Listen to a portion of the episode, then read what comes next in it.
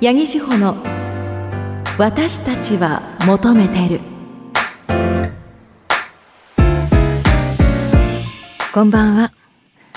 セクシーボイスなラジオ DJ ナレーターの八木志保です。八木志保の私たちは求めてる。この番組は私セクシーボイスなラジオ DJ ナレーターの八木志保が女性が発信する大人の性と愛をテーマに性を時に真面目に時に砕けて話す真の教養番組です。この番組改編を突破します。嬉しいありがとうございます。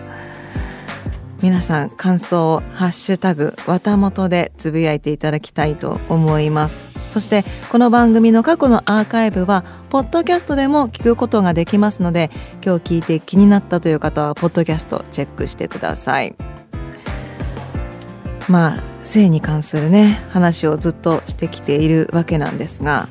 最近セックスっていうのはエネルギーの交換だよねって言われたんですよ。まあ確かにあの本当にいいセックスというかこう気持ちのいいセックスっていうのは元気になるしお互い気持ちを高められるものだなっていうふうに思うんですよね。そういう意味では相手とのエネルギーの交換かもしれないっていうふうに思ってすごい名言言うじゃんみたいな 人類史上初の大発見じゃないの？って思ってセックスはエネルギーの交換でインターネットで調べたら、まあ、同じようなこと言ってる人いっぱいいて。であのすごい同じようなこと言ってる人がたくさんいたんですけどで半分以上がスピリチュアル系の記事で。で中にはセックスとはエネルギーの交換であるっていうことを話し合うコミュニティみたいなのが出てきててああのー、信仰ってこうやって生まれるんだななんだろう神秘的なものだからある意味こうね信仰の対象になりがちです性とかね エロとかって。まあでも科学的な部分もあるしまあそうですね。そのエネルギーの交換ができる人としたいですよね。逆に言うとなんか本当に一方的な人とか気持ちが落ち込んでる人とそのめちゃめちゃ肌を密着させるわけじゃないですか。するとすごい終わった後にみたいなこう疲れるものとかがあると思うんですよ。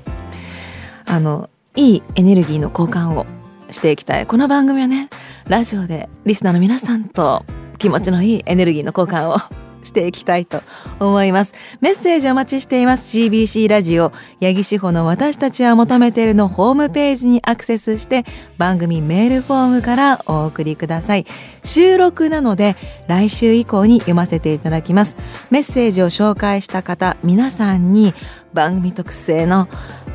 セクシーなステッカーをプレゼントいたします。それでは CBC ラジオ八木志保の私たちは求めてるこの後10時30分までお付き合いください。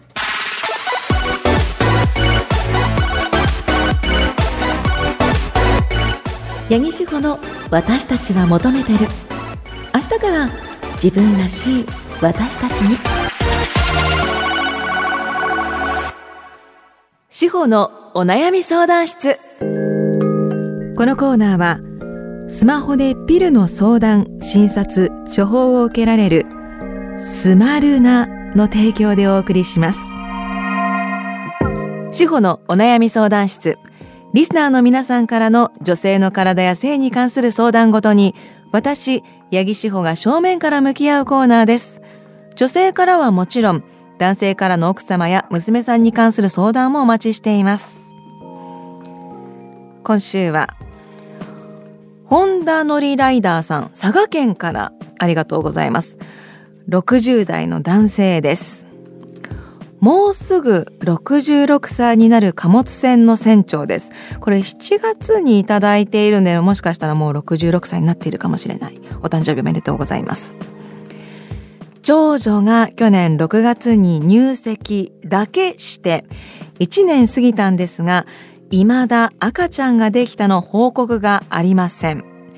毎日自転車通勤をしていてそのことが妊娠に影響し赤ちゃんができにくいということはありませんか？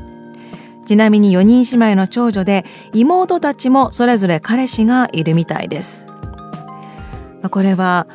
お孫さんを望んでいるというねあのホンダ乗りライダーさんのこうメッセージだと思うんですがまずえー、娘さん、まあ、長女ですね。あの長女さんは長女さんはそのお子さんを望んでいるのかどうかその妊活をしているのかどうかそのあたりのことをご存知なんでしょうか。あの今ってやっぱりねそのホンダ乗りライダーさんの時代とかなり違って価値観も多様になってきているしあのやっぱねここに入籍だけっていう風に書いてるのがまず私の中でちょっとこう気になってあ結婚式しないんだみたいなね。やっぱり今はね本当にその昔はやっぱ入籍して結婚式してみたいなのが当たり前ってされてきたかもしれないですけどその当たり前ってなんか違うよねってってあのいう風になってきているっていう、まあ、価値観が多様になってきているし昔のやっぱりおかしな風習にちゃんとおかしいよねって疑問を言える人が増えてきてるっていうこともあの知ってほしいなと思うんですね。あのお子さんやっぱりねあのやっぱりお孫さんが見たいっていう気持ちはすごいわかるんですけれどもまず娘さんが何を望んでいるのかでもし妊活をしているんだとしてそれねあの孫はまだかいって言いたくなる気持ちはわかるんですけれども妊活をしていてもやっぱりこうなかなかできないという方もいらっしゃる。その中で孫が欲しいっていうその家族とかのプレッシャーにより、まあ、その精神的なものであのこれ本当今問題になっているこの番組でも以前紹介したことがありますけれどもこう妊活に対しての家族とか周囲のプレッシャーによりうまくいかなくなっている。精神的に病んでしまっているというあの事例も多々あるわけです。なのであの本当ねすごいお気持ちはわかるんですけれどもデリケートな問題だということとまず娘さんご夫婦の意思を第一に尊重するということを考えてほしいなと思います。でご質問に関して毎日自転車通勤をしているから赤ちゃんができにくいということはあるのかということですが、こちらについては、あの、この番組、まあ、このコーナーでもお世話になっています。スマルナ医科歯科クリニック博多の婦人会、産婦人会、久保田町先生にお話を伺いました。まあ、結論から言って、自転車に乗っているから、妊娠に影響するということはないということです。あの、またとしてね子宮膣と子宮はまた全然違うしその揺れの部分を気にしていたのかもしれませんが、えーまあ、直接的に影響するということはないということです。そしてじゃあもし妊娠をした後に、えっと、自転車に乗っていいのかどうかということに関してですけれどもこれも久保田先生に聞いたら久保田先生の場合はあの、まあ、事故には気をつけてねというふうには言っていると。やっぱりこれもねやっぱりこうもし自転車乗ってて転んで母体に影響があったらっていう心配はあると思うんですけれども住んでいるエリアとかによって自転車が主な移動手段だったらこう自転車乗らないでとは言えないと。だからあの自転車の揺れ自体が何か影響するっていうことではなくてもし自転車で事故を起こしてしまったら危険だからという意味では事故には気をつけてということを言うそうですね。はい、ということですのであの、まあ、自転車通勤は、えーと、妊娠に影響するというか妊娠しやすいかどうかとかに影響するということはない。その前にそもそも娘さんたちがどう考えているのか家庭の事情であったり思いであったりを第一に尊重していただけたらなというふうに思います。ということでこのコーナーでは女性の体や性に関する相談事を募集しています。女性からはもちろん男性からの奥様や娘さんに関する相談でも OK です。メールは CBC ラジオ八木志保の私たちは求めているのホームページにアクセスして番組メールフォームからお送りください。お待ちしています。ここでスマルナからのお知らせです。スマルナはスマホでピルの相談診察処方を受けられるサービスです。オンラインで医師による診察から処方までを一貫して行うことができるほか365日無料で医療相談を受け付けています。さらに毎月定期的にピルをお届けすることも可能で医師と相談の上自分に合ったプランを選択することができます。なおこちら自由診療で対面診療を進めさせていただく場合もございます。まずスマルノはですねピル処方してほしい飲みたいけれどもすぐにこうボタンポチポチで注文できるわけではなく診療を経ての処方なのであの先生に気になることはいろいろと質問できますのでピル飲んでみたいという方はまずスマルナのアプリをダウンロードしてみてください。アプリでスマルナと検索してくださいね。スマルナからのお知らせでした。司法のお悩み相談室。このコーナーはスマホでピルの相談、診察、処方を受けられるスマルナの提供でお送りしました。八木志保の私たちは求めてる。志保の初体験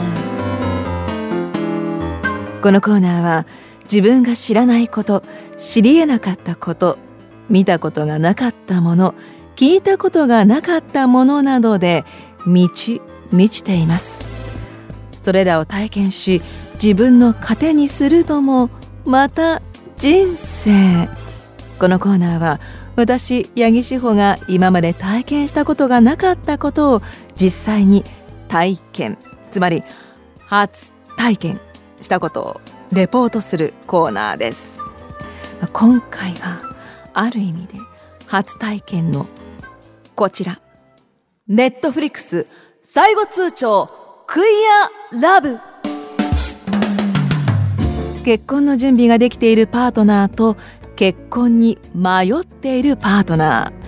ー女性やノンバイナリーなどの5組のクイアの恋人たちが一時的に新しいパートナーと3週間暮らしその後元のパートナーと3週間暮らした後に今後の関係について決断する。恋愛リアリティショーそんなにハマらない私なんですがもう恋愛リアリティショー今多様になってきているのであの恋愛リアリティショーで見たことない番組を初めて見たよっていうことで初体験です。あの多様になってきているというお話をしたのはまあまずね恋愛リアリティショーっていう言葉を知らない人がいるというあの、まあね、数年前テラスハウスで結構まあニュースになって、まあ、恋愛リアリティショーっていうもの自体は広まったかなと思ったんですが、えー、私先日 SNS で恋愛リアリティショーおすすめありますかと書いたところ恋愛の部分だけでおすすめの恋愛映画をたくさん紹介されてあおじさまたち知らなかったねっていうのもありながら でも恋愛リアリティーショー知らない人もいるんだと。これはあの実際にこう恋愛する過程をあの取っていくっていうあのフィクションではなくノンフィクション恋愛ドキュメンタリーみたいなんですよね。ものなんですよ。それを恋愛リアリティーショーリアルな恋愛模様を見せていくっていう番組です。でそれで実際あの番組で付き合って結婚するっていうカップルもいるというこれ全世界で盛り上がっているあの番組形態の一つで、ネットフリックスでもたくさんの恋愛リアリティショーが配信されています。まあ、日本でいうと、まあ、テラスハウスも配信されているしこの番組で、えー、以前紹介したこともある「愛の里」っていう35歳以上の男女があのこう婚活というかねあの恋愛をしていくっていうものもありますし、まあ、よく言うというかオーソドックスなものは若い男女が、まあ、ちょっとこうキラキラしたこうおしゃれな場所とかでこう恋愛を楽しんでいくっていうイメージなんですがあのこの最後通帳というのはまずネットフリックスで配信されているアメリカの人気恋愛リアリティショーになります。で本編の最後通帳というのは、まあ、先ほど言った結婚するかしないか際どい状況に置かれている男女のカップルたち。で一方は結婚する気があるんだけれどももう一方は迷いが生じている、まあね、よくありますよねという中で結婚したい側から「どうするの？結婚しないの?」っていうね最後通帳を出すと。結婚しないんだら別れるよと。でそういった最後通帳を出したカップルが集まってでこう自分のパートナーとは別の新しいパートナーをその集まったカップルの中から選んで一緒にこう数週間過ごしてで最後には誰と結婚するかしないのかを決めると。元のパートナーを選ぶ場合もあれば新しく出会ったパートナーを選ぶこともあるし。ということで、えー、アメリカ版最後通帳、えー、去年スタートして去年と今年2シーズンが制作されています。パッと調べたらフランス版もあったんですがその最後通帳のスピンオフがこのクイアラブクイア版になります。えクイア LGBTQ の Q ですねあの Q はクエスチョンっていうとクイクイアの2つの意味があるんですけどクイアというのは性的指向が異性愛に限らない人たちのことを言うということですね。あの同性の場合もあれば異性の場合もあるという方たちであのクイアラブに出てくるこの最後通帳クイアラブの出演者登場するカップルたちは生物学的には全員女性です。で性自認が女性の方もいればノンバイナリー、まあ、男女どちらにも当てはまるっていうあの方もいらっしゃいます。なので見た目的には一見女性的なファッションの方もいれば中性的であったり男性的な人もいてでカップルによってはこう両方こう女性的なカップルもいれば女性的なカップルと、まあ、中性的な人と女性的な人と男性的な人がいるというものですね。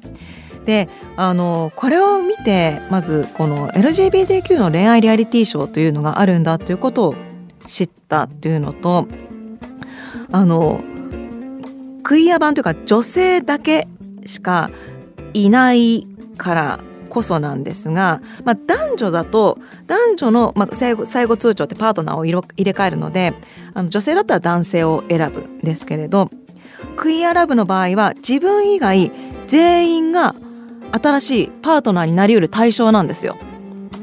あの男性的な、えーと、格好をしている人もあの男性的な格好をしている人をパートナーに選ぶこともあるあそういうこうパートナーの選択肢が、まあ、ね、ストレートに言いますけど広がるんだっていうことがまず一つあの驚きであったのとあのまずねアメリカは去年同性婚が合法化されているんですよ。だから同性同士の結婚について皆さん真剣にすごい考えるんですがあのまあ結婚するかしないかを決めるその場なのであのお互いの本当のパートナーとの恋愛や仕事セックス結婚観についてものすごく話し合うんですよいろんな人同士で。でその中で家事はどちらがしているのかとか料理はどうするかとかもやっぱ女性同士でも話し合うわけですよ。ある女性は私はあ、まあ、その方はね、えーと、見た目的には男性っぽい方なんですけど男性っぽい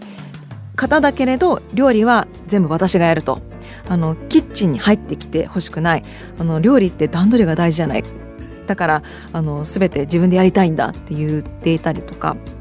あとこれも結婚だからっていうのと女性だからがあるんですけどどちらが子供を産むかっていうのをすごい話すんですよ。あのまあ精子提供を受けて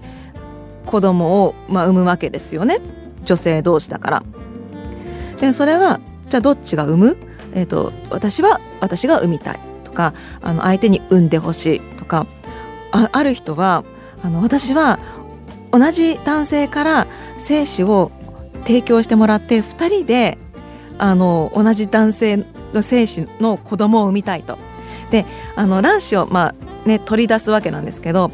あのお互いの卵子を取り出して受精して卵子を交換して子宮の中に入れたいって言っていてなんか究極の愛かもっていう、ね、そういうこうクイアだからこその結婚観子供感セックス感っていうのがねあの垣間見えたんですがまあっていうとねちょっとまあ自分と違う世界の話だしあ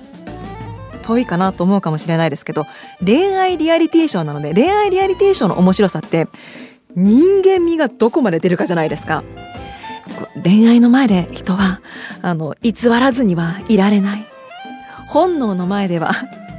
全てむき出しですよあの序盤あのいろんな人に声をかけるタイプの方も出てきたりするんですけどその人がいろいろなパートナー感をひっちゃかめっちゃかさせたりとかそれは本当に男女のでもあると思うしでもそういうこうなんかドタバタとかあの意外性とかあの喧嘩とかはこの番組の中でももちろんあるし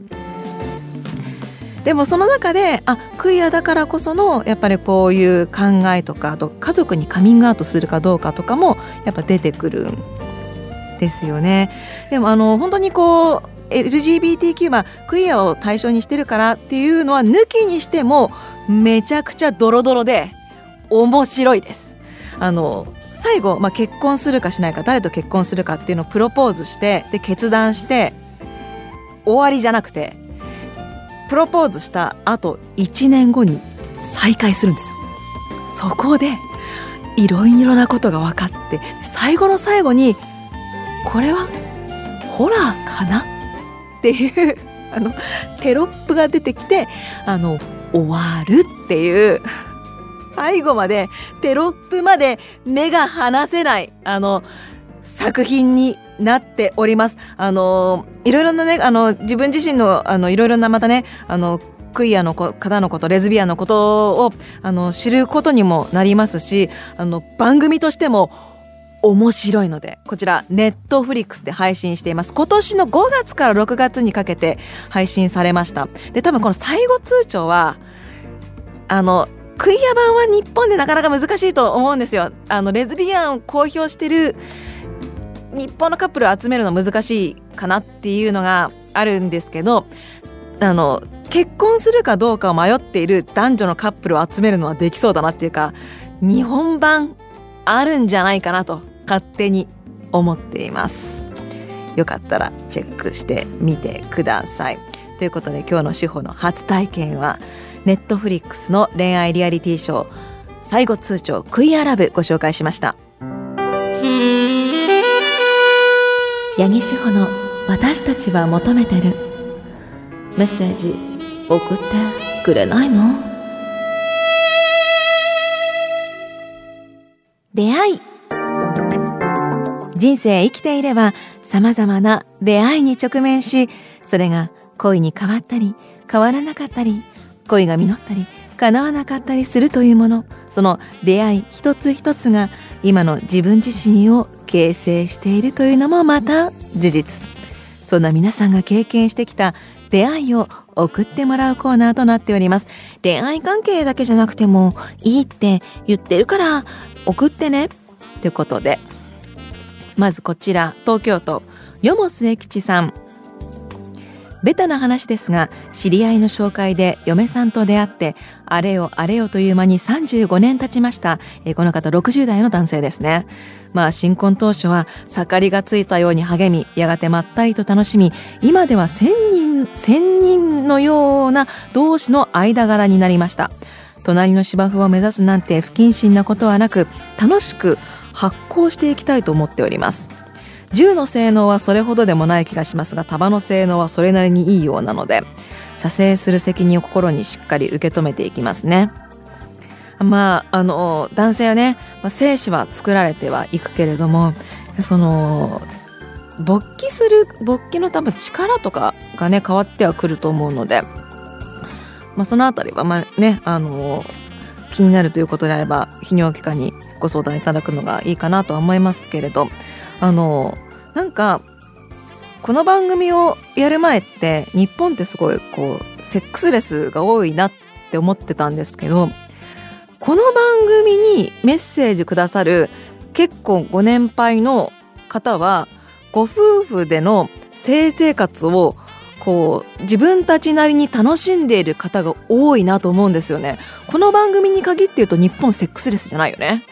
って思うぐらいなのでなんかこの番組を聞いてあなんかパートナーもっと大事にしようとかパートナーとの関係とかねあの方法とかをちょっと考えてみようかなって思ってくれたら嬉しいなというふうに思います。奈良県奈良市桂カペー長さんありがとうございます。僕と家内とは大学の先輩後輩。在学中彼女は別の後輩と交際していて卒業後も続いていると聞いていました。なので私たちはごく普通の先輩後輩の間柄でした。彼女が卒業して数年後僕が大阪のビジネス街を歩いていると交差点を横切る彼女を見かけたので声をかけました。会社帰りらしくその辺りの喫茶店で話をし後日食事をする約束を。半月後に食事をしながら後輩とは別れた話や仕事の愚痴を聞くうちに妙な雰囲気になりそのまま大人の関係に。たまたまあの時彼女が横切らなければたまたま別れていなければたまたま仕事に悩んでいなければ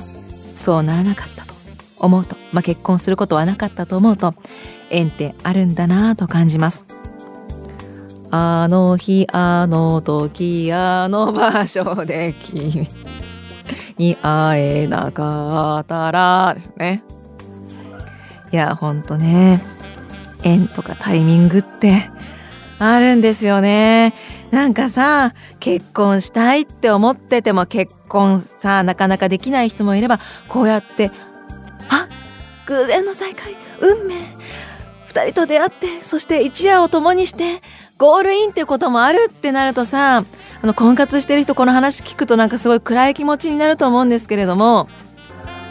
これはこれでそれはそれなのであの自分にはいい最適なタイミングがあるっていうことを信じましょう。ね。あのただ桂カペイ長さん本当に末永くお幸せに。出会いのコーナー来週以降もねあの送ってほしいなと思いますのでぜひメッセージ送ってください。エンディングです。あの次回の収録のコーナーをこのエンディングで発表しようと思います、えー、次回の収録では秘密のコーナーとみんなの初体験のコーナーをお届けしようと思います。秘密みんなの初体験。あのまあ秘密はね人に秘めていて他では言えないけれどもヤギちゃん聞いてよっていうこととみんなの初体験は、まあ、ストレートにみんなの初体験を聞きたい。あでもほら初体験ってそうねいろんな意味があるよねっていうことですね。あとはこれまでのコーナーフェッチとか性の目覚めとか今日あった出会いとかもあのメールがたまったら紹介していきたいなというふうに思っております。メッセージ読ませていただいた方全員に番組特製ステッカーをプレゼントしていきます。この後はスナイパー祈祷のコントハイヤーねお互い改変を乗り越えられるということでよかったですね。ということでそちらもぜひ聞いてください。ここまでのお相手はセクシーボイスのラジオ DJ ナレーターの八木志保でした。次の夜まで。See you!